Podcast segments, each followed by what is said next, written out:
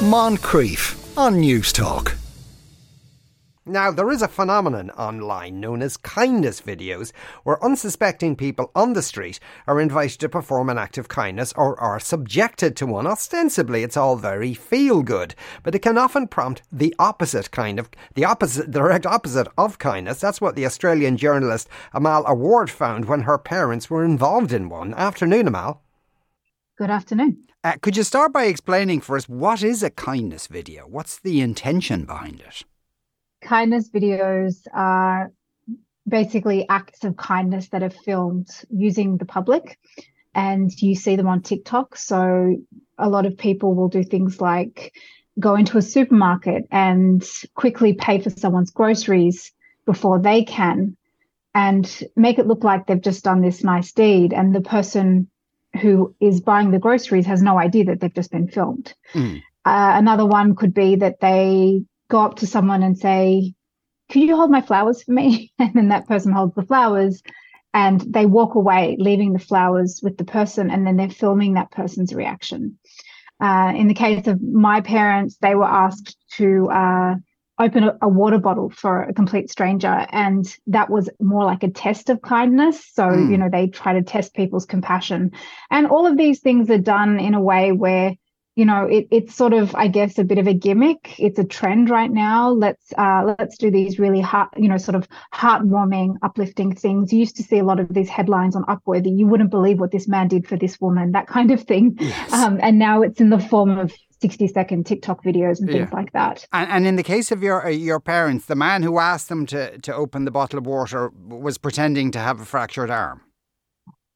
Yeah, he was wearing a, a sling it was a prop, and he was very tall, approached my elderly parents, and his friend was right beside him holding his phone, obviously filming them.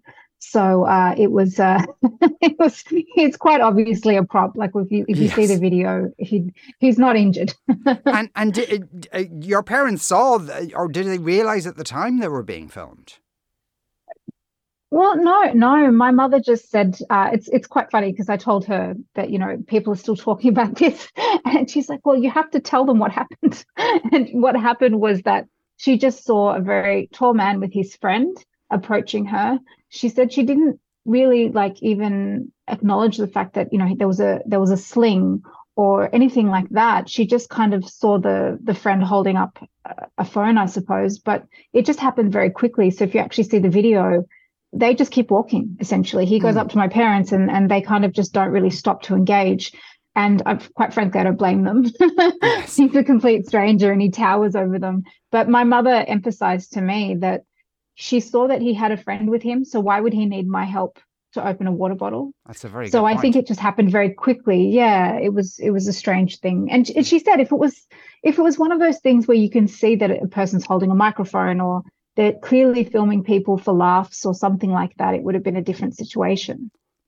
And, and but of course, it's the internet. So uh, what was pur- purports to be a kindness video, oftentimes has the opposite effect. What kind of comments did that attract when the person posted it?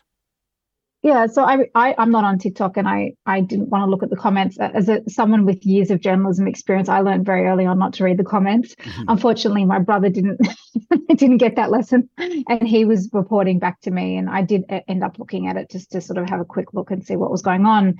And essentially, because the the man who had filmed the video had basically painted them as villains, so what he did was he said he wrote something like a like a caption, something like "Don't be the person who doesn't stop to help," and it was just such an inane statement because there was just no context. It was ridiculous, but unfortunately, because my parents are quite obviously uh, not Anglo, my mother wears um, a headscarf. It's not a big one, but it, she wears a headscarf, and uh, a lot of the comments were quite racist. Mm. Um, there were a lot of comments about about them in that way, a lot of judgments about. Uh, what what a cool person or look at that person's look at look at her face look at the look of disgust on her face. And it, it's, it's, she's just walking down the street with my father yeah. minding her own business. And all of a sudden all these armchair experts uh, know my mom's character inside out apparently. And you know anyone who knows my mother knows she's a very kind person but that's irrelevant. You don't know her. So how can you make a judgment? Uh, were you able to get in contact with the person who made this video I wrote to him on Instagram, but I didn't hear back. But my brother did manage to get in contact with him and asked him to take the videos down because there were it was on Instagram and on TikTok. And I think he agreed to take it down off Instagram, but he wouldn't take it off TikTok because it was still I don't know what the word was he used. Uh, it's still pushing or something like that, which okay. I think means it was still gaining views. Uh, I think there's a whole uh, technique uh, for TikTokers, perhaps how they, um, how frequently they upload, um, how quickly you know videos gain traction, things like that. So he wasn't willing to take it down yet, and then in the end, he wasn't willing to take it down at all.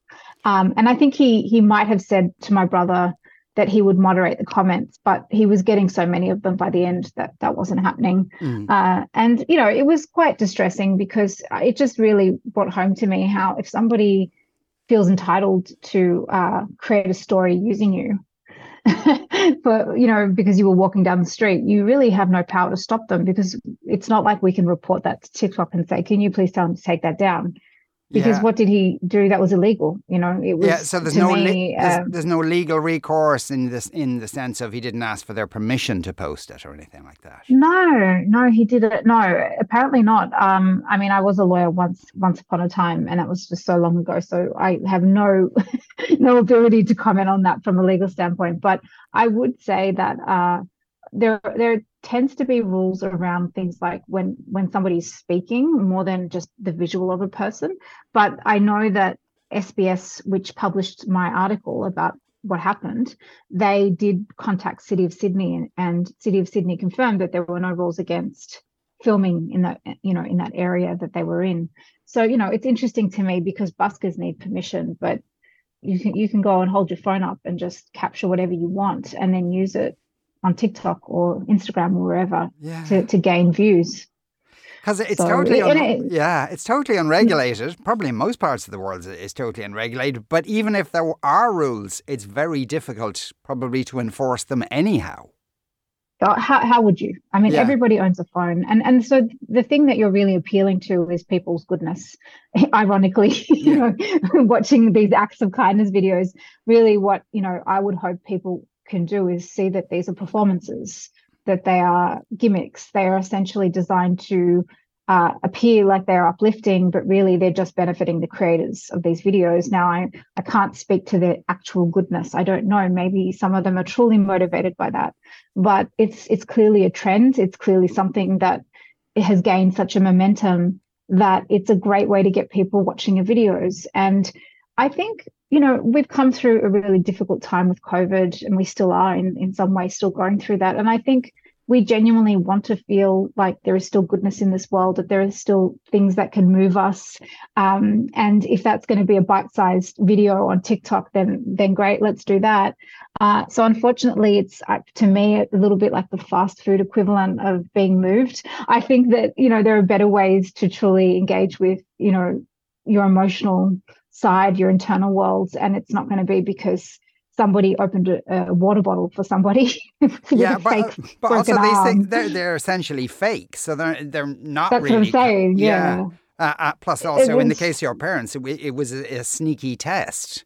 And it was still pushing, as your man says it, because it was probably getting a lot of hate. That always drives tends to drive things more uh, than yeah. And also, sorry, I was just going to say that what one one crucial point to note is that a lot of the time the people who are targeted are vulnerable. Mm. Um, so even though my parents were, were were sort of targeted to be the ones helping, the ones who have been given a gift or something like that tend to be elderly, or they might be somebody with a disability, uh, might be someone who is homeless. There there uh, there are people who've posed as homeless people uh, to see who will um, donate money or stop to help them. Uh, there are people who've done things like, uh, like I think the same guy who did this video with my parents, he he did this thing where he drops his wallet and they film the person who's near him to see if that person will will give him his wallet. and it's just, I mean, it's just this crazy thing that it's so performed that I I can't I I don't know why why we fall for this stuff. Like it's yeah. not you know, it's yeah. it's a very strange thing, you know. I suppose we're just dependent on the consumers of this to maybe think about what it is they're looking at uh, and perhaps not. That, that was my call. Yeah. That was absolutely what I said because I, I, when I thought about it, I felt quite helpless And I thought, what can you really do? This is a monster. It's too big. And I thought the only thing you can do is just urge people not to fall for it, not to share it. And it's just honestly the response I got was I mean, I'm an author and I, I, I don't get anywhere near as much feedback about my books as I did about this article. you know, people, it just it struck a chord. People felt quite, uh, I think, enlivened or energized by the story because they put themselves in that position and thought, well, what if that was my family member, my parent, my grandmother, or me? And you know one woman even commented on my on my instagram you know that ted bundy used to pretend to be helpful to people.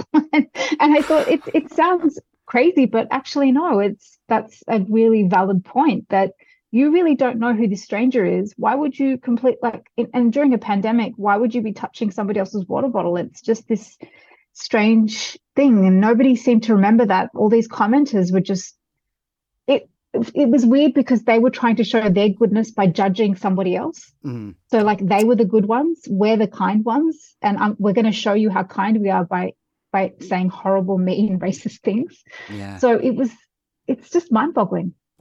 Amal Awad is a journalist and author. Amal, thank you very much. Thanks for having me. Moncrieff, weekdays at 2 p.m. on Newstalk.